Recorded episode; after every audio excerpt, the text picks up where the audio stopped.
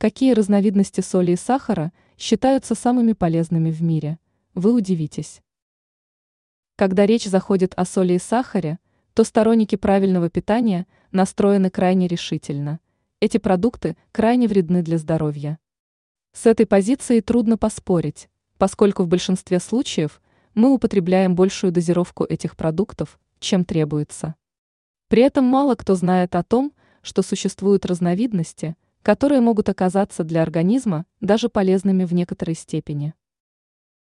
Какие варианты соли и сахара являются самыми полезными? Ценный сахар. Эксперты сходятся во мнении, что употребление тростникового сахара может быть полезным для здоровья. Выбирать стоит нерафинированный продукт. Дело в том, что в составе такого продукта можно найти такие ценные питательные вещества, как железо и фосфор.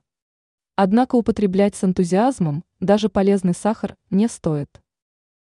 Полезная соль. Этот продукт питания часто обвиняют в сердечно-сосудистых заболеваниях и повышении риска гипертонии. Однако можно обратить внимание на весьма ценный вариант – гималайскую соль. Продукт обладает ценным химическим составом, который помогает насытить организм важными веществами.